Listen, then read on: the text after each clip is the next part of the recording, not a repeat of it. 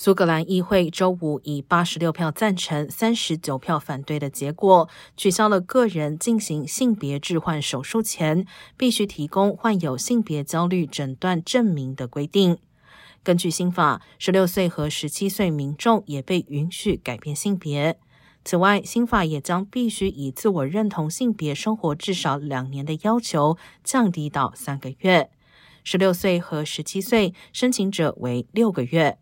另一方面，根据英国二零一零年通过的平等法，在某些例外状况下，可以依法拒绝接受过变性手术的人进入单一性别空间，例如女性避难所或更衣区。